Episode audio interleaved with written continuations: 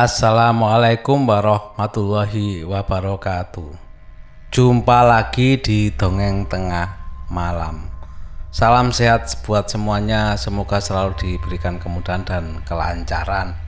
Amin.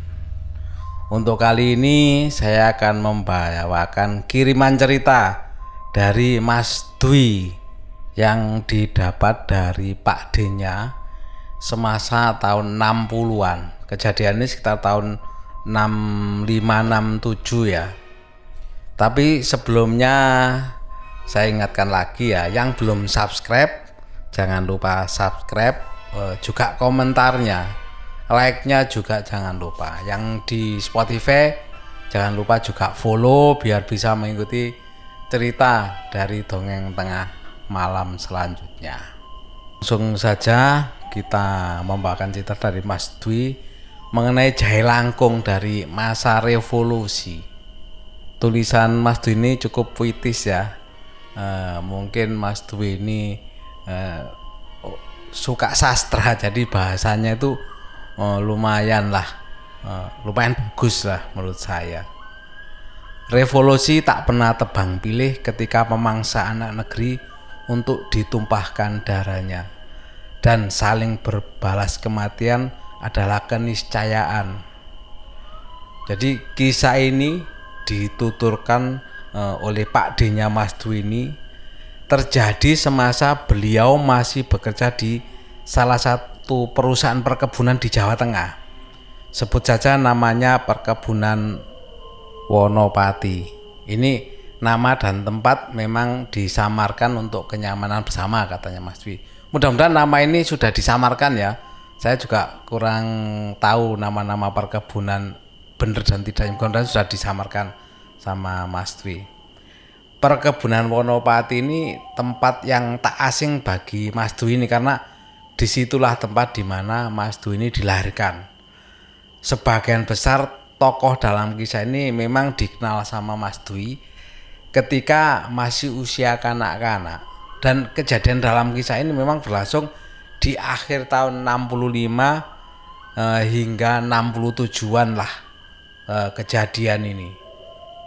Mohon maaf sebelumnya ya kejadian ini eh, agak merembet ke adanya sejarah masa lalu. Tapi ini berhubungan dengan nanti yang diceritakan eh, kisah dari yang diceritakan Pak D-nya Mas Dwi ini.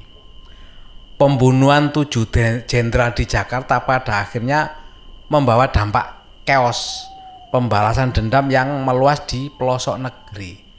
Tak terkecuali di perkebunan Wonopati, daerah Wonopati. Semua yang dianggap bagian dari partai e, terlarang lah anggaplah ya. E, di babat bis. Kecuali itu ada satu pemuda yang bernama ini nama samaran semua ya maaf. Bernama Sutarji dia itu lolos dari pembantaian karena nasib baiknya uh, Sutarji ini. Sutarji ini adalah pegawai di perkebunan Wonopati tersebut. Walaupun ia seorang dari partai yang terlarang ya, dia itu termasuk pegawai favorit uh, Pak Ferianda, seorang kepala perkebunan. Karena uh, Sutarji ini memang orangnya terampil dan juga dia itu pandai bermain voli. Keahliannya inilah yang menjadi Sutarji ini andalan perusahaan di kala itu. Karena faktor itulah Sutarji diselamatkan oleh Pak Ferianda ketika ia akan dijemput oleh sekelompok serdadu untuk dieksekusi.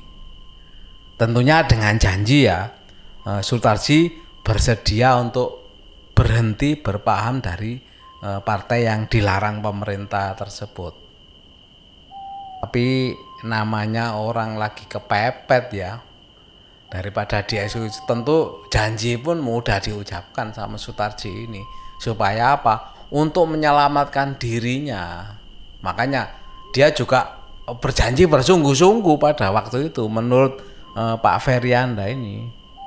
Namun setelah sekian lama perjalanan dia dari dan selamat dari hal tersebut janji yang dia uh, sampaikan dia ucapkan hanyalah tinggal janji karena apa Sutarji ini ternyata masih tetap uh, termasuk berpaham dari partai terlarang tersebut termasuk uh, orang yang apa ya istilahnya itu partai terlarang titik, titik sejati orang yang sejati gitu loh masih masih setia lah. Lah kok tahu bahwa dia masih berpaham partai terlarang tersebut? Kedoknya itu terbongkar ketika surat-suratnya untuk sang kekasih itu ke tangan uh, sang kepala perkebunan. Jadi Sutarji ini punya kekasih yang ternyata berpaham yang sama dengan Sutarji. Makanya surat-suratnya itu ya arahnya ke paham yang dilarang partai yang dilarang pemerintah tersebut. Tentu saja ini yang membuat Pak Ferianda ini kaget bukan main. Karena apa? Seperti dulu waktu uh, Sutarji ini lagi dalam bahaya, ini Pak Ferry kan benar-benar menolong Sutarji supaya dia selamat dari uh, hal tersebut. Tetapi ternyata setelah menerima atau melihat bukti-bukti suratnya ini, ternyata berisi diskusi paham mengenai partai yang terlarang tersebut.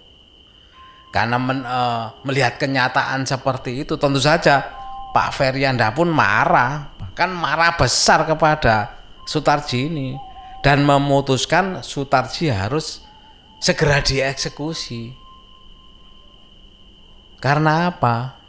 Seandainya surat-surat itu jatuh ke tangan orang lain, nanti yang disalahkan mungkin dari eh, kepala perkebunan tersebut yang seakan-akan mengayomi Sutarji atau melindungi dan dan kenyataan sebenarnya memang benar tapi harapannya Pak Ferdi kan Sutarji ini kan bener-bener insaf gak mau lagi e, membahas masalah paham-paham tersebut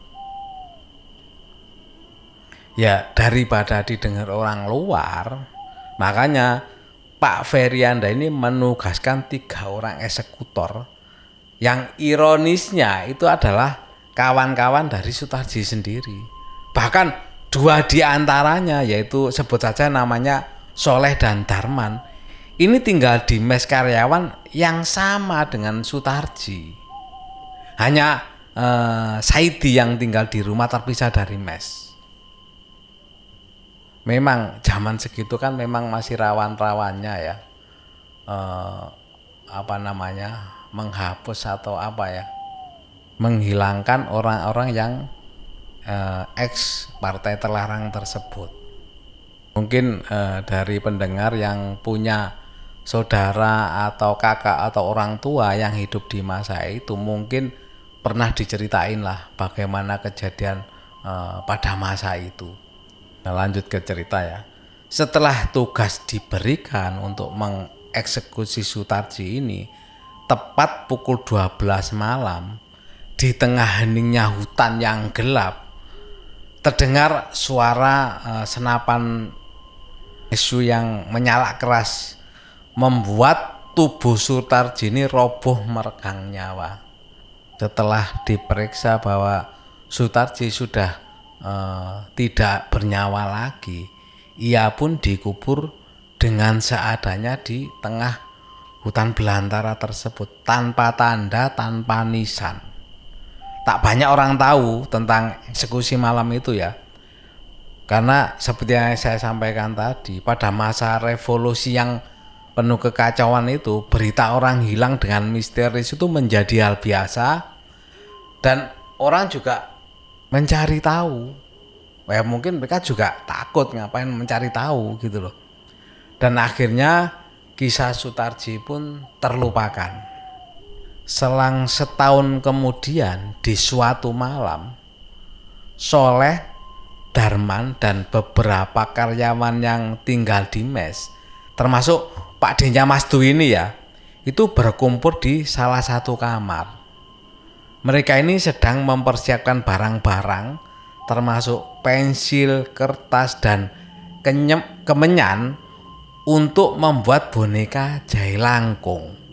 dengan bagian kepala terbuat dari siwur. Siwur itu eh, gayung ya yang terbuat dari batok kelapa.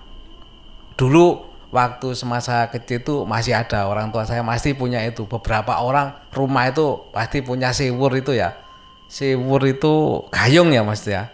Gayung dari eh, batok kelapa itu masih banyak dijual sekarang mungkin agak sulit ya. Mungkin sekarang hanya dijadikan hiasan saja setelah menyiapkan semuanya, akhirnya ritual pun dimulai. Dan secara kebetulan yang didapuk untuk memegang boneka jahe langkung itu adalah Soleh dan Darman.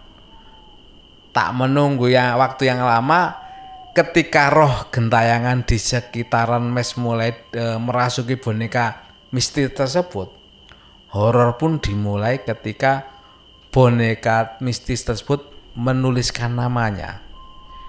Dan terbacalah sebuah nama S U E T A R D J I. Eh, jangan lama ya. Sutarji. Melihat tulisan itu dikenal sama mereka-mereka ini jantung soleh dan Darman ini serasa akan meloncat keluar saking kagetnya ketika membacanya. Apalagi mereka dalam posisi memegang boneka. Yang sudah pasti tahu bahwa gerakan menulis tersebut bukanlah rekayasa tapi oleh hal gaib. Tidak hanya sampai di situ. Karena belum selesai mereka dikejutkan oleh nama tersebut tanpa ditanya-tanya tiba-tiba saja Sang Jai Langkung ini menggambar sebuah kotak persegi panjang mirip amplop yang diikuti kalimat soleh. Masih ingat dengan surat ini? Tanda tanya. Kontan saja Soleh dan Darmani mencapakkan boneka tersebut saking kaget dan saking takutnya. Dan yang lain pun terdiam mematung beberapa saat karena sama-sama terkejut gitu loh lah sebelum kemudian akhirnya mereka buru-buru membuang boneka tersebut ke halaman mes dan kemudian membakarnya karena saking takutnya. Menurut padenya Mas Dwi ini, yang paling membuat takut Soleh adalah jelangkung tersebut seolah-olah tahu bahwa yang pertama kali melaporkan perihal surat almarhum Surtarji ke Pak Ferianda ini adalah memang Soleh dan juga Soli ini adalah salah satu yang ikut mengeksekusi dan juga menguburkan almarhum Sutarji ini. Tetapi sebenarnya Pak Denya Mas Dwi ini yakin bahwa yang merus, merasuki boneka tersebut itu sebenarnya bukanlah arwah almarhum e, Sutarji, tapi jin khorin atau jin iseng penunggu pohon beringin di halaman mes. Karena memang di halaman mes itu uh, mungkin ada yang anu ya daerah perkebunan atau eh, rata-rata uh, lah perkebunan atau pabrik gula itu biasanya di halaman itu banyak ditumbuhi pohon beringin dan masa itu sudah besar-besar pohon beringin apalagi sekarang kalau masih ada ya anggaplah uh, pabrik gula lah sekarang ini banyak dijumpai ya bisa dilihat biasanya di halamannya itu ada pohon beringin yang cukup besar biasanya. Dan Pak D-nya Mas Dwi itu yakin bahwa itu adalah makhluk-makhluk yang ada di eh, pohon-pohon eh, tersebut. Oh ya, eh, di depan belum diceritakan, diceritakan ya bahwa kamar tempat yang dipakai untuk bermain jahe langkung tersebut itu adalah kamar yang ditempati Pak D-nya Mas Dwi ini. Dan itu juga membawa akibat akhirnya kepada Pak D-nya Mas Dwi ini. Karena apa?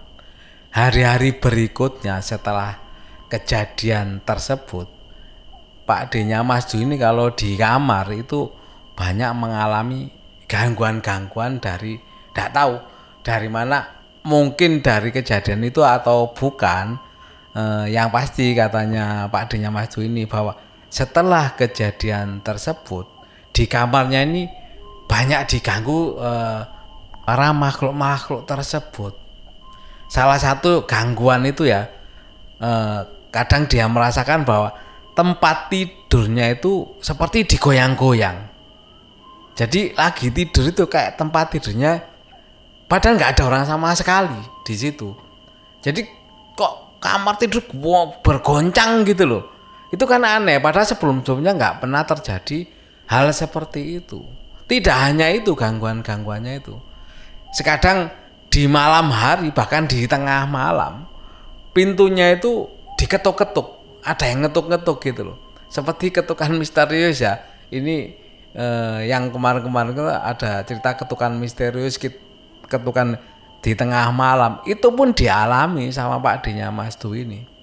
Tengah malam itu pintunya diketok-ketok awal-awalnya sih kan nggak tahu dikira ada orang. Dibuka dicari nggak ada orang. Beberapa kali akhirnya kan mulai sadar gitu loh. Oh ternyata yang ngetuk itu misterius bukan orang. Soalnya apa kalau orang yang ngetuk dibuka pasti kan ada orangnya. Atau alo atau ada orang usil lah. Itu kan eh, pasti nanti ketahuan lah. Lah ini nggak ada sama sekali. Apalagi di tengah malam seperti itu. Nggak ada orang sama sekali diketuk-ketuk eh, pintunya ini. Ya itu tadi eh, cerita dari Pak D-nya Mas Dwi ya. Oh ya bagaimana dengan nasib teman-teman yang lainnya ya waktu itu ya sama Pak Dinya Mas Dwi ini.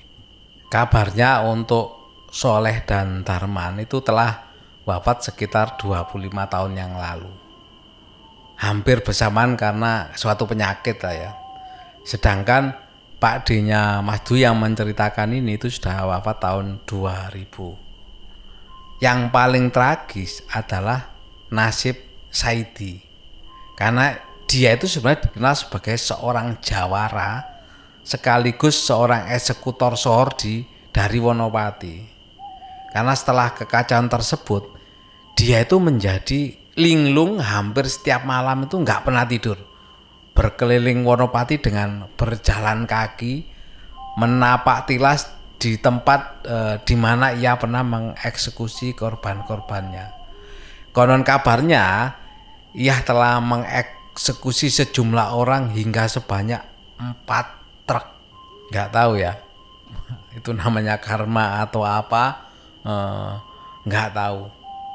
Mungkin alam bawah sadarnya tak mampu menanggung beban mental yang berat ya karena banyaknya korban yang dieksekusi.